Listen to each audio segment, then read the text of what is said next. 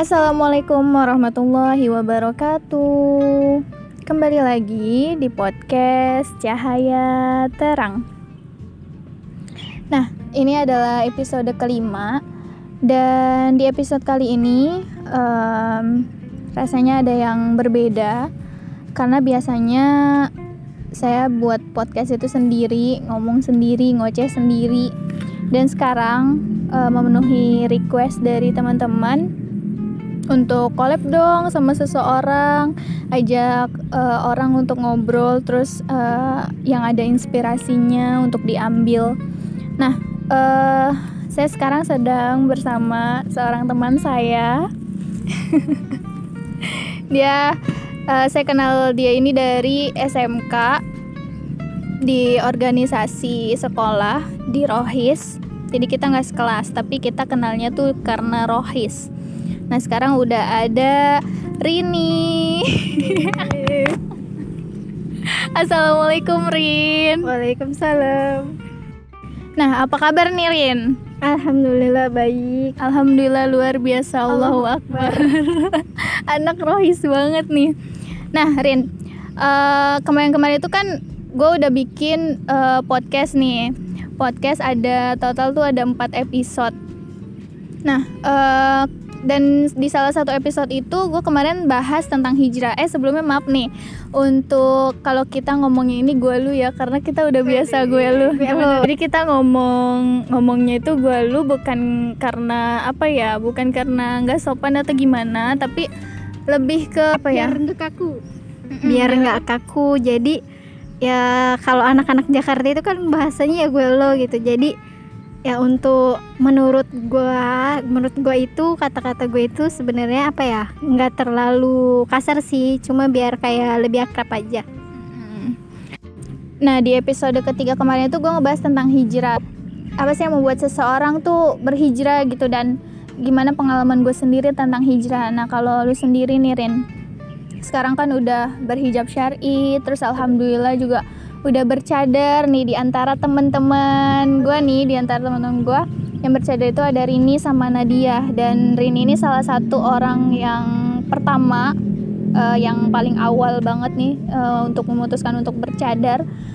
Dan apa sih Rin yang ngebuat lu hijrah gitu? Tapi sebelumnya hijrah menurut lu dulu kayak gimana hijrah tuh? Hijrah itu kan perpindahan ya maksudnya pindah dari yang sebelumnya itu belum baik menjadi lebih baik. Bukan berarti udah baik ya mm-hmm. lebih baik. Jadi uh, hijrah itu nggak selalu apa ya yang langsung gitu. Butuh proses juga. Mm-hmm. uh, kalau dari gue sih prosesnya nggak langsung dari pakai cadar langsung nggak gue prosesnya dari yang tadinya pakai jilbabnya kayak anak-anak gaul gitu uh, yang pas di SMA yang jilbab Paris. Bukan yang yang yang apa poninya kelihatan oh jipon jipon. Ya, jipon. Dulu sempat mengalami itu juga jangan dicontoh ya teman-teman. Mm jadi pas awal masuk SMK itu gue belum hijrah. Gue masih ya masih kayak anak-anak gaul gitu. Mm pakai kerudungnya tapi masih... awal berhijab itu pas kapan kalau berhijab sebenarnya udah dari SMP sih cuma ya hmm. berhijabnya tuh belum sesuai lah gitu masih yeah. yang suka keluar keluar rambut hmm. kadang juga kalau lagi di sekolah tuh temen suka ini itu rambutnya kelihatan cuma gue tuh orangnya gitu cuek aja gitu yeah. dari situ baru deh uh, mengalami fase di mana gue ngerasa apa ya kok gue kok gini-gini aja ya terus -hmm uh, ada fase di mana gue mengalami hmm, Stra struggle iya, ya? struggle. Gue tuh kayak ngerasa apa ya uh, kok gue hidup gue kok gini-gini aja? Mm-hmm. kok gue kayaknya nggak berguna banget gitu. Sampai di mana gue ngerasa kok gue bad banget gitu di saat itu tuh. Jadi di saat gue ngerasa bad banget diri gue itu gue tuh kayak ngeliat anak anak-anak rohis nih. Nah di uh, di sekolah gue itu rohisnya tuh lumayan bagus sih gitu. Hmm. oh ya jadi Rini ini uh, ingat banget pas awal pas rohis itu nggak dari awal ya Rin ya? enggak. jadi uh, yang di mana perekrutan tuh pas awal-awal masuk kelas 1 nah Rini ini belum ada nih. Pas kelas 1 tuh belum ikut rohis. Terus lanjutin Rin.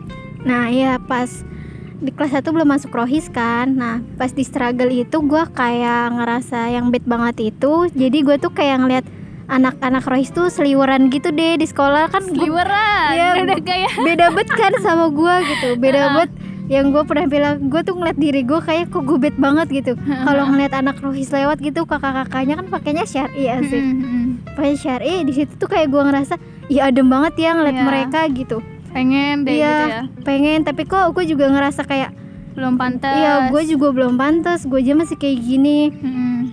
tapi eh, ada rasa keinginan keinginan dari diri sendiri sih terus di kelas gue tuh ada anak rohis banyak banyak anak rohis ada berapa ya eneman lah Mm-mm. Iya. Terus gue tuh bilang, saya gue bilang sama salah satu temen rohis di kelas gue itu kayak, eh gue ikutan rohis dong. Sebenarnya sih kayak bercanda gitu kan awalnya. Mm-mm. Gue mau ngetes dulu nih anak rohis asik gak asik. eh tahu taunya eh, temen gue itu bilang ya udah ikut aja nanti eh, pulang sekolah ya datang ke musola. Aduh sebenarnya kan gue cuma bercanda gitu Mm-mm. tapi ya udahlah gue coba tuh gue ikut diajak di situ gue nggak tahu apa-apa terus eh, itu lagi kalau nggak salah lagi kayak acara dari hati ke hati ya yang pas lagi. Oh DHKH. Mm, di situ gue ditanya aduh gue nggak tahu apa-apa dah gitu ya kan. Aduh. Ya pokoknya dari situ nggak langsung pakai cadar juga. Dari situ gue ngikutin rohis tadinya juga gue ngikutinnya nggak nggak rutin. Mm-mm. kayak masih bolong-bolong gitu kayak ah gue capek gitu kan abis pulang sekolah.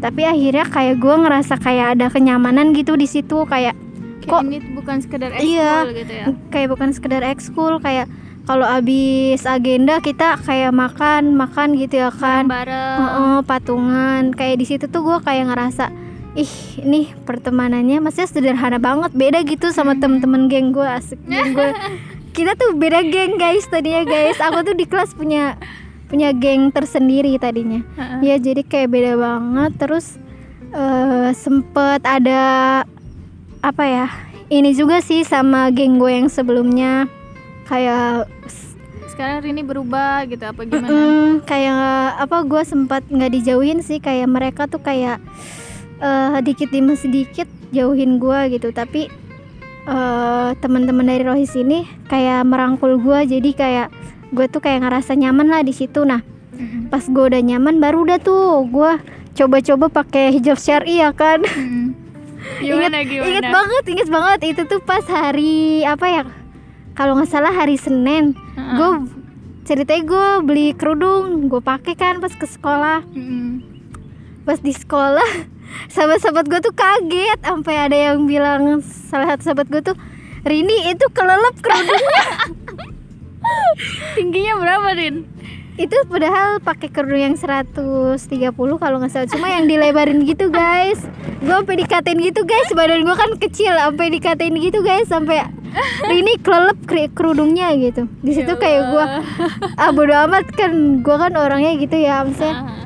Kalau gue bodo amat ya udah bodo amat aja gitu. Sampai pada di mana gue eh jadi temen gue tuh masih pacaran. Mm-mm.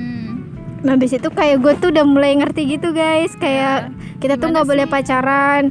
Gue tuh berusaha ngingetin temen gue kan maksudnya sampai ada di fase di mana gue dituduh malah perusak hubungan orang guys. Gila. Katanya katanya temen gue itu putus gara-gara nggak boleh pacaran sama gue gitu kan. Aduh sempet ada Jadi kayak Rini gitu ini lah. termasuk orang yang agak barbar juga. Jadi dia tuh Iya. ketika udah tahu ilmunya gitu, ilmunya nggak boleh kayak gini. Dia, dia- tuh langsung ngingetin temennya gitu loh. Kayak gue sendiri aja belum bisa berani untuk seperti itu gitu. Emang sih kita tuh eh, apa ya wajib untuk menasehatin, tapi ya perlahan. Cuman kalau Rini ini seberani itu gitu, salut sih. Iya aku tuh barbar jadi ya gitu langsung sebenarnya nggak boleh juga sih kayak gitu ya Mm. mungkin saat itu ya gue juga belum begitu paham jadi Ma- Mungkin lagi semangat semangatnya semangat semangatnya gitu. hijrah Jadi pengen juga temennya ayo hijrah juga gitu kali ya. iya sampai ya al- alhamdulillah sih temen gue yang itu tuh sekarang juga udah ikutan hijrah guys Alhamdulillah. alhamdulillah dia juga sekarang udah nggak pacaran lagi juga jadi sekarang tuh makin apa ya makin semoga aja lebih baik lebih istiqomah Amin. nah kalau untuk ke cadarnya nih Hmm. Oh itu tuh gue mulai pakai cadar pas kelas berapa ya mau kelas 3 kalau nggak salah itu juga Iya. masih belajar masih pakai masker dong ya iya masih pakai masker guys gue kalau di sekolah tuh pakai masker sampai nggak Heeh, boleh kan? karena nggak boleh gue sekolah sekolahnya kan negeri gitu bukan Mm-mm. sekolah-sekolah yang MTS atau yang Islam lah gitu Mm-mm. sempet juga gue di ditanyain guys sama apa guru kesiswaan Oh, kesiswaan kesiswaan. ya inget banget tuh gue dipanggil gue kaget tuh gue kira kenapa kan? Gue kira gue melakukan kesalahan. Tuh tuh gue dipanggil gara-gara itu. Gue ditanyain Mm-mm. kamu kenapa pakai masker terus? Kamu sakit? Sampai tanya gitu. Aduh mau bilang gimana ya kan? Heeh. terus untungnya eh, kesiswaannya itu dia kayak ngerti gitu. Mm-mm. terus gue bilang kan nggak bu saya nggak sakit gitu. Terus dia langsung menanggapi oh kamu itu eh, yang kayak itu ya yang kayak Islam dia bilangnya yang kayak Islam yang ditutupin mukanya kata dia gitu. Mm-mm. terus ya udah tuh gue di situ jujur aja dia juga nanyanya secara baik-baik juga sih nggak kayak yang langsung menjudge kamu nggak iya. nggak boleh gini-gini ya nggak dia langsung oh gitu ya udah. Jadi ibu tahu gitu soalnya guru-guru yang lain juga pada nanya ke ibu. Jadi kalau kan kalau kamu nggak sakit terus ibu jawab sakit takutnya nanti kamu sakit beneran. Ya udah nanti ibu tinggal bilang aja kayak gitu. Ya alhamdulillah sih. Terus yang bikin gua ngerasa apa ya eh kayaknya kok ngedukung banget jadi pas puncaknya itu pas eh, ujian praktek oh ya ya ingat ya ujian praktek itu kan kita pakai pakai apa Baju kantor. kantor. di situ gue bingung kan ya kali gue pakai baju Masker. kantor terus pakai masker kan kagak nyambung banget kayak gue tuh aduh apa gue pakai cadar aja nih gue ke sekolah ya kan? Berani banget gue sebar-bar itu iya. Aduh gue tuh ya tipe orang yang apa ya eh, kalau sama guru tuh ya gitu guys. Agak-agak eh, menentang gitu ya kan? Jangan dicontoh jangan dicontoh jangan dicontoh. Iya. Jadi ya udahlah gitu ya kan. Gue pakai tuh ke sekolah. Gue nyoba-nyoba kalaupun nggak boleh for the first time nih Iya. ya. So- kalaupun nggak boleh gue punya cadangan lah gue bawa masker gitu. Heeh. gue pakai dari rumah pas masuk gerbang sih alhamdulillahnya belum ada yang jagain kan. Jadi gue lolos tuh. Terus pas menjalani ujian itu alhamdulillahnya eh, guru-gurunya ngeliat sih cuma kayak mereka mereka tuh kayak yang udah capek gitu loh. Ngenasihat Udah terlalu gitu. terlalu lah gitu. Apalagi guru-guru yang non ikan kayaknya tuh mereka udah capek gitu ngeliatin gue ya udahlah terserah dia lah gitu ya kan. Jadi pas ujian praktek itu alhamdulillah sih nggak nggak disuruh buka jadi sampai pulang gue pakai. Nah itu kan ujian tiga hari ya? Gue pakai selama tiga hari itu guys. Aduh parah sih. Ya udah tuh di situ kayak ya udahlah kalau udah lulus gue mau pakai aja gitu mau pakai eh, cadar ini semoga istiqomah. Jadi ya di situ deh puncaknya. Hmm. Nah, eh, sekarang kan banyak juga nih Ren yang apa ya? Mungkin lu tuh adalah salah satu orang yang berani gitu untuk pakai cadar di masa-masa sekolah gitu. Dan mungkin dilihat dari sekarang-sekarang juga mungkin ada yang ada beberapa yang ingin seperti itu gitu. Nah, padahal eh, kondisi sekolah itu eh, apa ya? belum ada izin untuk itu kan.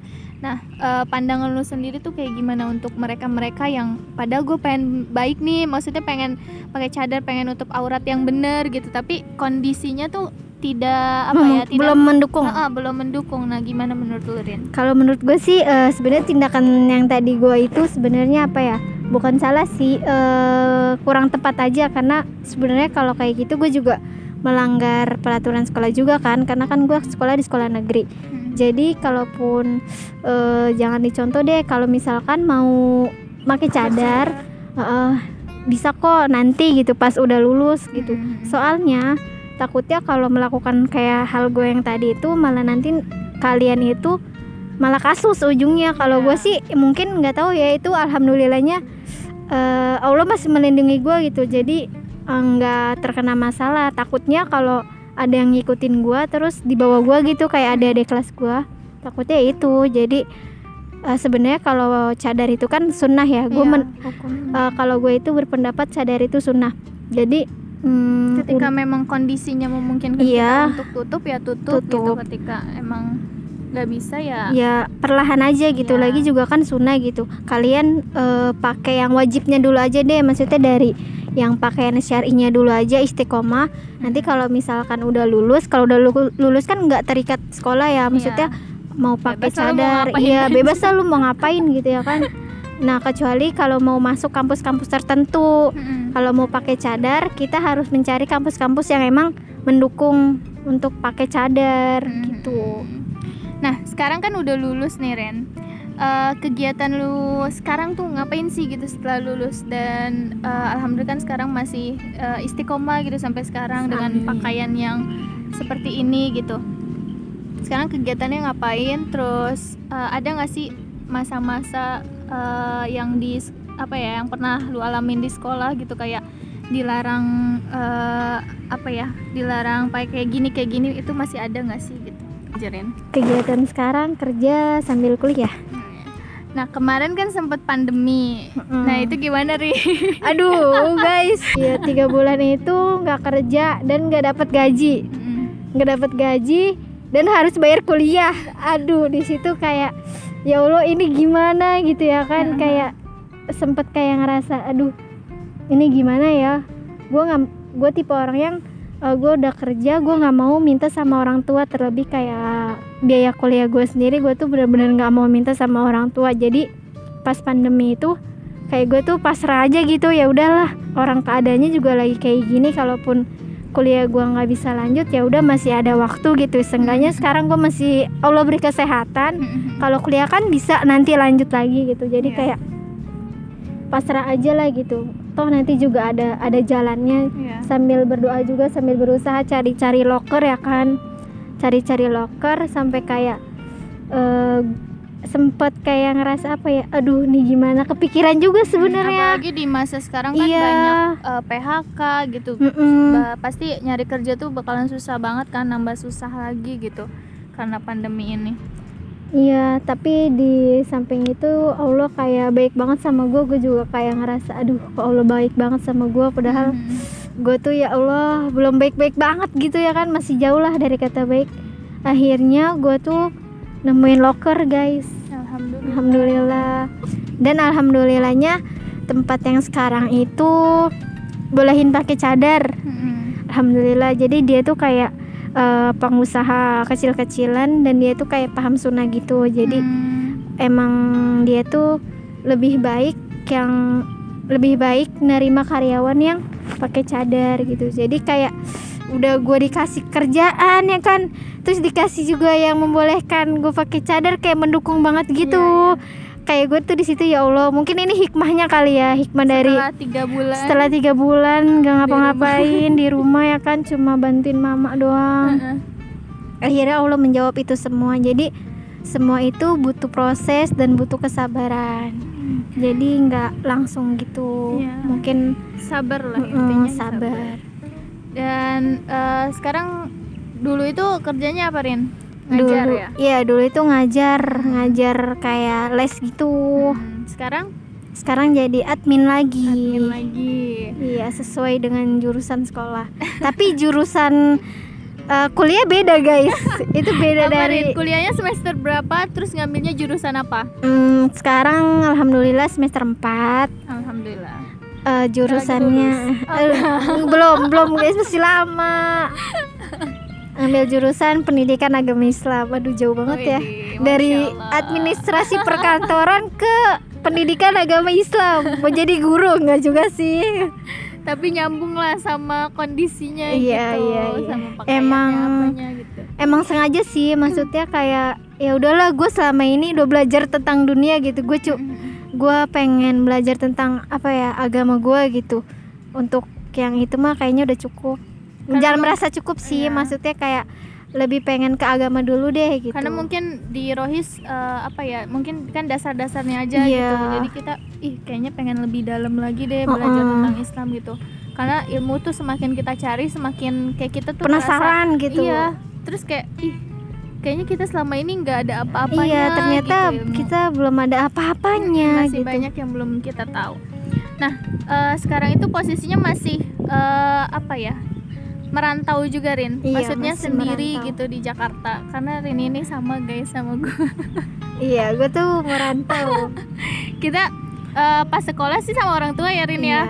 tapi pas lulus ya udah memutuskan untuk uh, udah deh mama di kampung aja Iya. gitu istirahat kayak udah deh selama ini udah ngebiayain gue sekarang giliran gue membiayai hidup gue sendiri dan semoga aja bisa membantu orang tua juga amin nah gimana sih Rin uh, pandangan lu tentang apa ya anak-anak yang merantau gitu. Apalagi uh, kita ini istilahnya kalau Cewek. merantau itu kan sendiri gitu. Iya. terus juga cewek.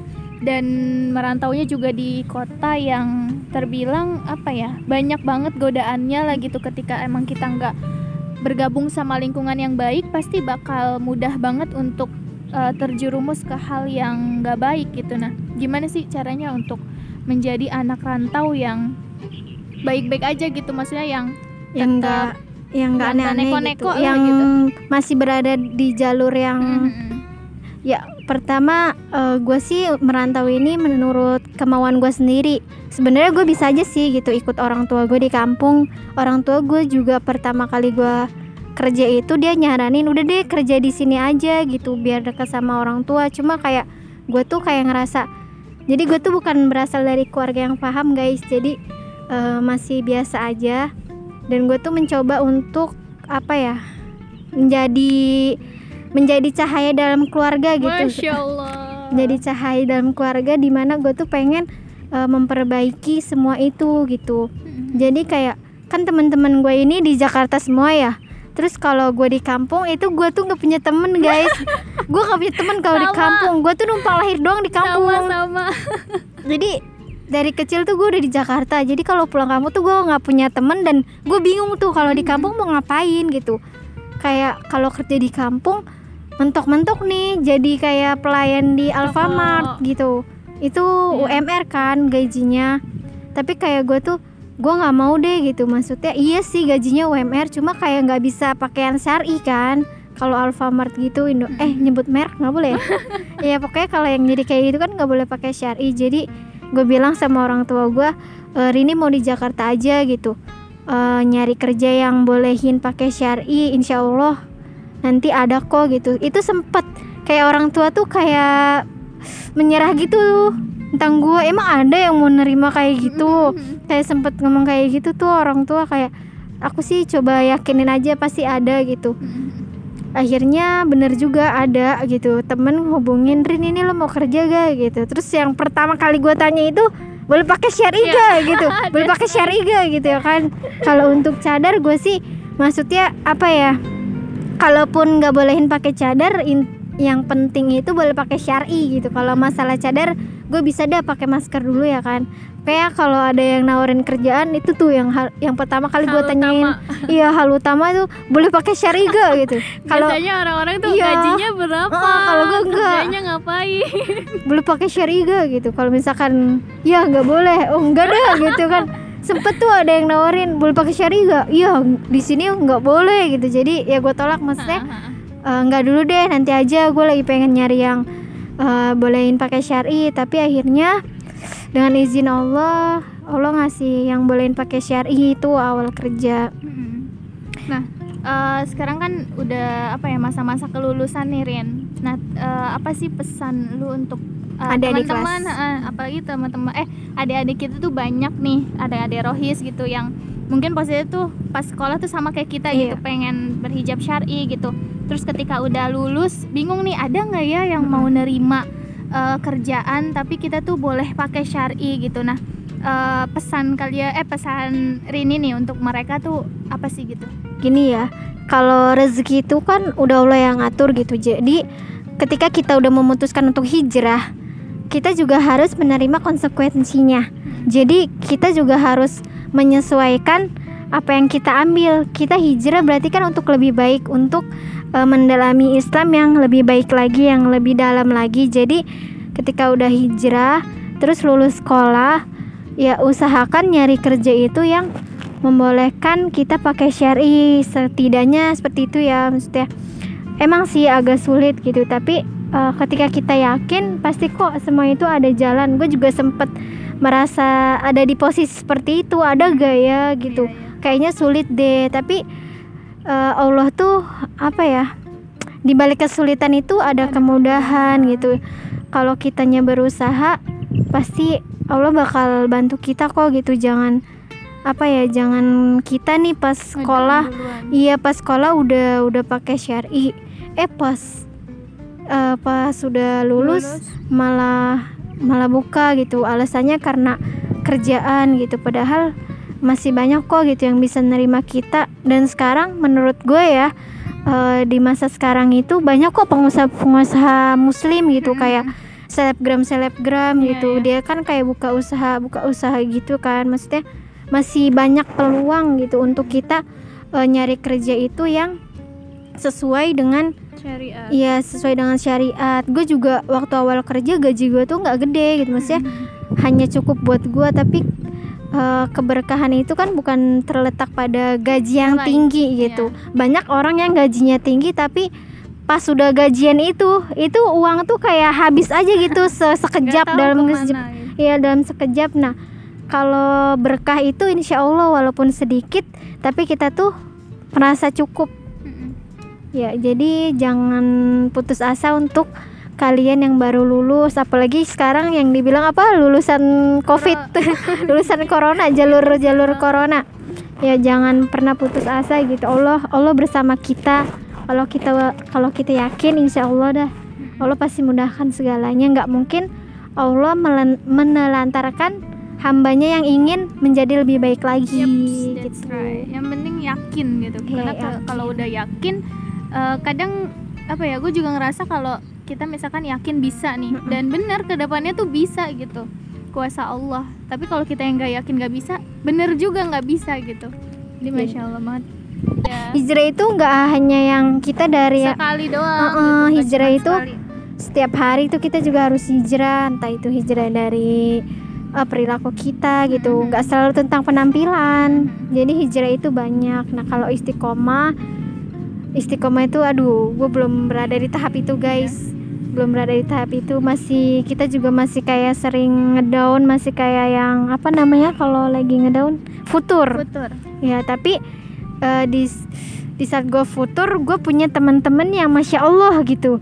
Yang menjadi alasan gue kuat di Semangat perantauan lagi. ini nih. Ya. aduh di perantauan ini tuh karena ya gue tuh punya mereka gitu. Iya, mereka iya. mereka yang selalu ada buat gue gitu. Hmm. maksudnya yang pertama selalu ada buat gue sih Allah gitu. Maksudnya Allah mengirim mereka mereka itu buat gue buat kayak nih uh, gue kasih temen-temen buat lu yang biar bikin lu tuh memotivasi gue lah gitu.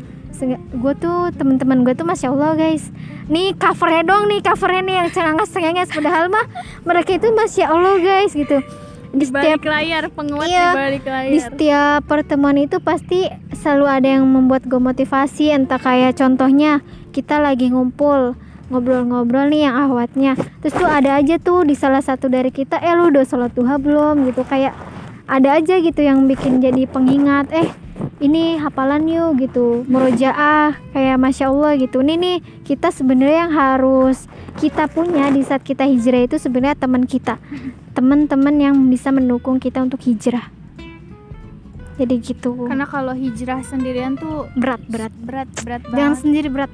Dilan aja nggak tahu deh bisa iya. apa enggak. Kalau nah, kata apa Kiai Haji Rahmat Abdullah jika bersama bi, jika berjamaah saja engkau selemah ini apalagi oh, engkau seorang diri seorang ya diri. kan nggak akan bisa mm-hmm. jadi harus nyari teman yang baik lingkungan yang baik gitu ya yeah. nah uh, tadi istiqomah udah nah pas di masa-masa sekolah gitu di saat pasti ada aja kan gitu uh, virus-virus merah jambu Aduh, gitu apa yang, sih virus merah jambu ya yang kemarin sempat gue bahas juga gitu di yeah, episode yeah. keempat di mana pasti ketika udah hijrah tuh uh, apa ya jangan kan udah hijrah gitu sebelum hmm. hijrah aja ada ada aja godaan cinta-cintaan gitu kan hmm. padahal uh, apa ya ketika kita uh, udah tahu ilmunya gitu itu kan nggak boleh gitu nah sekarang gitu Reni udah menginjak kepala dua terus juga masih ada nggak sih gitu yang coba ngedeketin terus nyoba apa ngebaperin gitu dan tanggapan lu terhadap mereka tuh seperti apa gitu seperti aduh kayaknya gue mau sombong nih ya. Aduh. Kalau masalah itu aduh hatam banget.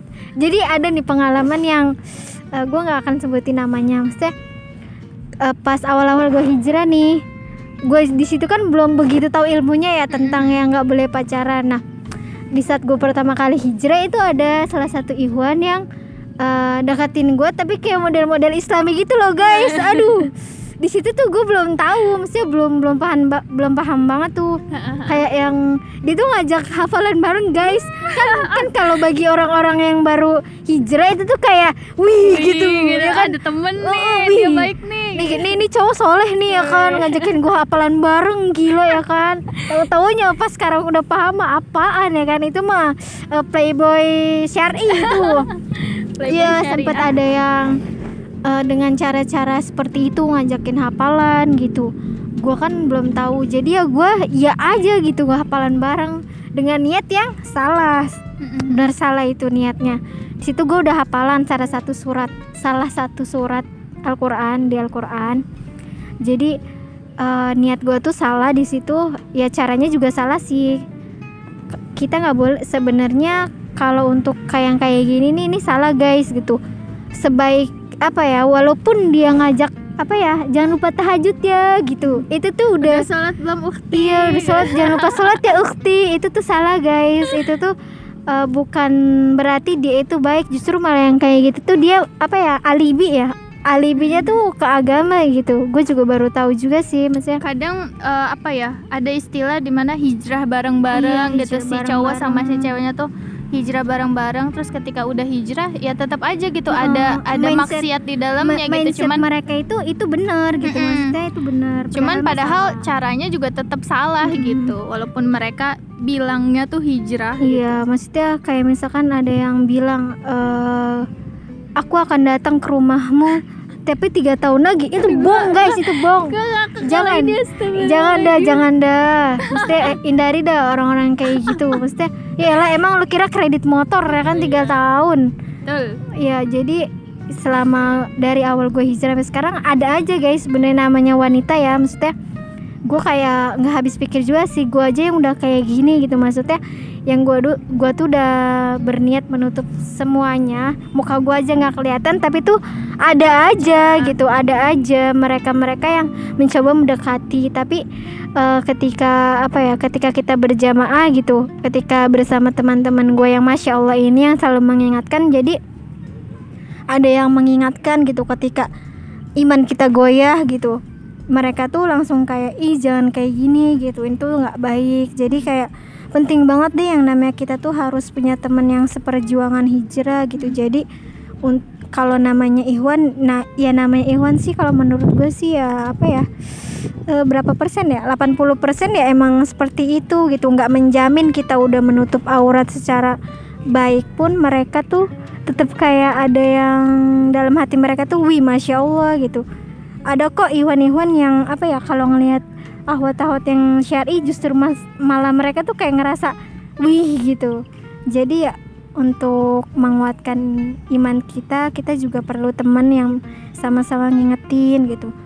Kalau untuk yang virus-virus kayak gini jangan dulu deh gitu. Kita fokus dulu aja gitu memperbaiki iya memperbaiki diri kita gitu. Maksudnya uh, jodoh kalau masalah jodoh Allah udah menentukan kok tinggal gimana kitanya. Jangan terlalu fokus siapa jodohnya tapi fokus dulu ke kitanya nih. Kitanya udah sampai mana sih kita memperbaiki diri kita gitu. Kalau misalnya kita udah baik dan baik. udah tepat waktunya pasti Allah tuh bakal ngasih uh, bakal bakal datangin sendiri jodoh itu siapa. Jadi uh, untuk yang sekarang masih sendiri yang udah kepala dua masih jomblo gitu ya kan.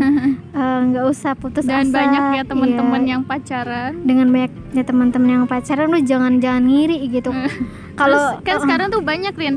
Kayak viral-viral di TikTok gitu loh di Instagram. Orang-orang tuh bikin keuuan uh, gitu. uh. ya uh gitu kan sama pacarnya. Uh, uh. kayak gitu deh video-video kayak gitu. Nah kadang tuh uh, gue aja gitu ya. Kadang suka uh, ada aja gitu yeah. di iya. ekspor tuh ada aja gitu dan ngeliat tuh kayak ya Allah gitu iya kayak sekarang tuh banyak banget dah kayak gitu tuh yang kayak uh, nggak apa ya semakin canggih teknologi, teknologi kayak semakin di gitu mm -hmm. yang hal-hal yang kayak gitu jadi kalau gue sih sebenarnya nggak iri sih kayak gitu iya. gue irinya mereka yang Mungkin- udah halal iya betul mungkin tapi kalau misalkan orang awam gitu ya Iya. Rin pasti kalau ngeliat itu pasti iri-iri aja gitu kayak ih pengen deh kayak sebenarnya gitu, kita yang udah hijrah pun bakalan ada di fase itu Iya sih sih. maksudnya ada di fase di mana aduh kayaknya gue pengen tapi ya itu kembali lagi gitu kita Ingat udah lagi, eh, kita niat kita udah hijrah belum, apa eh. sih gitu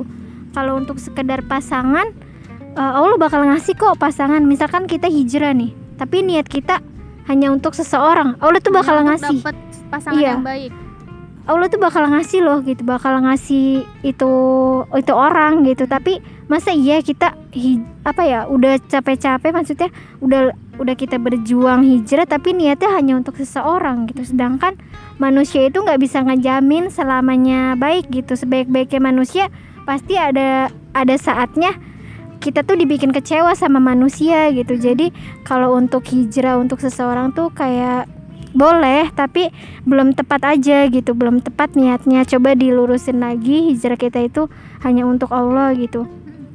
Karena ketika kita udah berumah tangga pun menurut gue ya asik rumah tangga. Rumah tangga berat guys gue berumah tangga ngomongnya rumah tangga.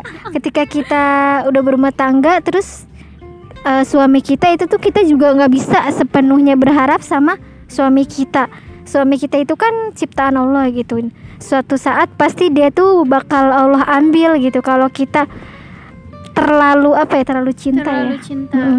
terlalu cinta kepada manusia sebenarnya nggak boleh juga gitu. Cinta kepada manusia melebihi cinta kita pada Allah itu nggak boleh juga gitu.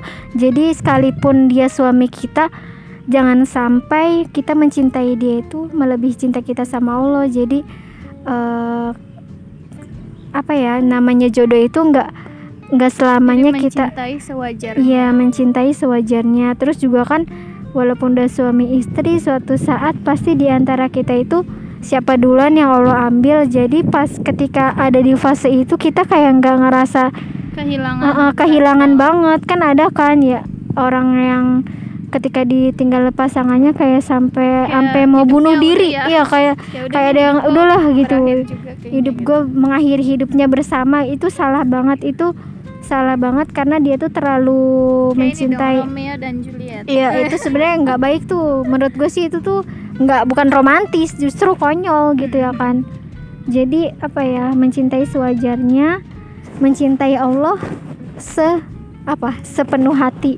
Segalanya deh buat Allah. Jadi ketika kita udah mencoba untuk mencintai Allah insya Allah apa pun yang kita alami baik buruknya pasti itu kayak kita tuh ngerasa ikhlas aja gitu. Kayak yang kemarin gue itu kayak yang gue nggak digaji tiga bulan. Tapi ketika kita mencoba untuk ridho gitu ya udahlah gitu. Allah tuh justru malah memberi kejutan yang lebih indah gitu. Jadi seperti itu guys. Nah ini udah cukup panjang banget pembahasan kita dari mulai hijrah, sampai dari ke mulai jodoh kerja sambil kuliah, terus anak rantau gimana, sampai ke masalah VMG gitu. Nah, eh Rin sekarang kan eh, apa ya lagi Viral. viral-viralnya gitu kemarin ada pertanyaan seorang aduh deg-degan nih gue kalau di kalau ditanya seorang pertanyaan laki-laki yang nge-DM gitu. aduh Tipe suami idaman kamu seperti apa? tipe suami idaman kau seperti apa Kayak itu tuh viral banget. Gue lihat Instagram aja isinya, isinya itu semua itu iya. semua, masya Allah. Nah, gimana Rin? Mau dijawab gak Rin? aduh kalau aku sih aku nggak nyebutin ininya ya Karena kan nih, ukti-ukti hijrah kayak gini nih, kayak Rini. Itu kan eh, pasti ada aja gitu yang mengidolakan gitu, ada aja yang eh, apa ya? eh, mungkin impian seorang laki-laki memiliki istri yang soleha gitu. aduh jauh gue Nah, masih gima- jauh gimana, Rin? kalau tipe gua tipe gua sih yang intinya gini aja deh yang menurut Allah baik itu baik buat gue asik menurut gue jadi gitu Nah, aja Eh, pesan terakhir Rin untuk semua hal yang tadi kita bahas. Pokoknya quotes dari Rini nih. Terakhir apa Rin? Hiduplah sesuai dengan yang Allah perintahkan bukan dengan apa yang kita inginkan Widih, mantul, masya Allah. Nah, jadi itu guys eh, ngobrol-ngobrol eh, bareng teman saya Jadi yang request uh, collab sama seseorang udah dipenuhin ya. Tapi untuk nextnya uh, mungkin saya akan mengundang lagi beberapa uh, orang-orang uh, yang setidaknya ada satu hikmah gitu yang bisa kita ambil dari kisah mereka. Semoga di episode kali ini banyak hal baik yang bisa kita ambil. Amin. Amin. uh, mohon maaf bila ada salah perkataan. Ya maaf ya guys kalau kata-katanya ada yang tidak sesuai mohon dimaafkan karena kesalahan itu dari diri saya sendiri dan kebenaran itu hanya dari Allah. Allah Subhanahu wa taala. Dan uh, kita cukupkan. Ini udah panjang banget Uh, sampai bertemu di next episode. Semoga ada hal baik yang bisa diambil. Assalamualaikum warahmatullahi wabarakatuh.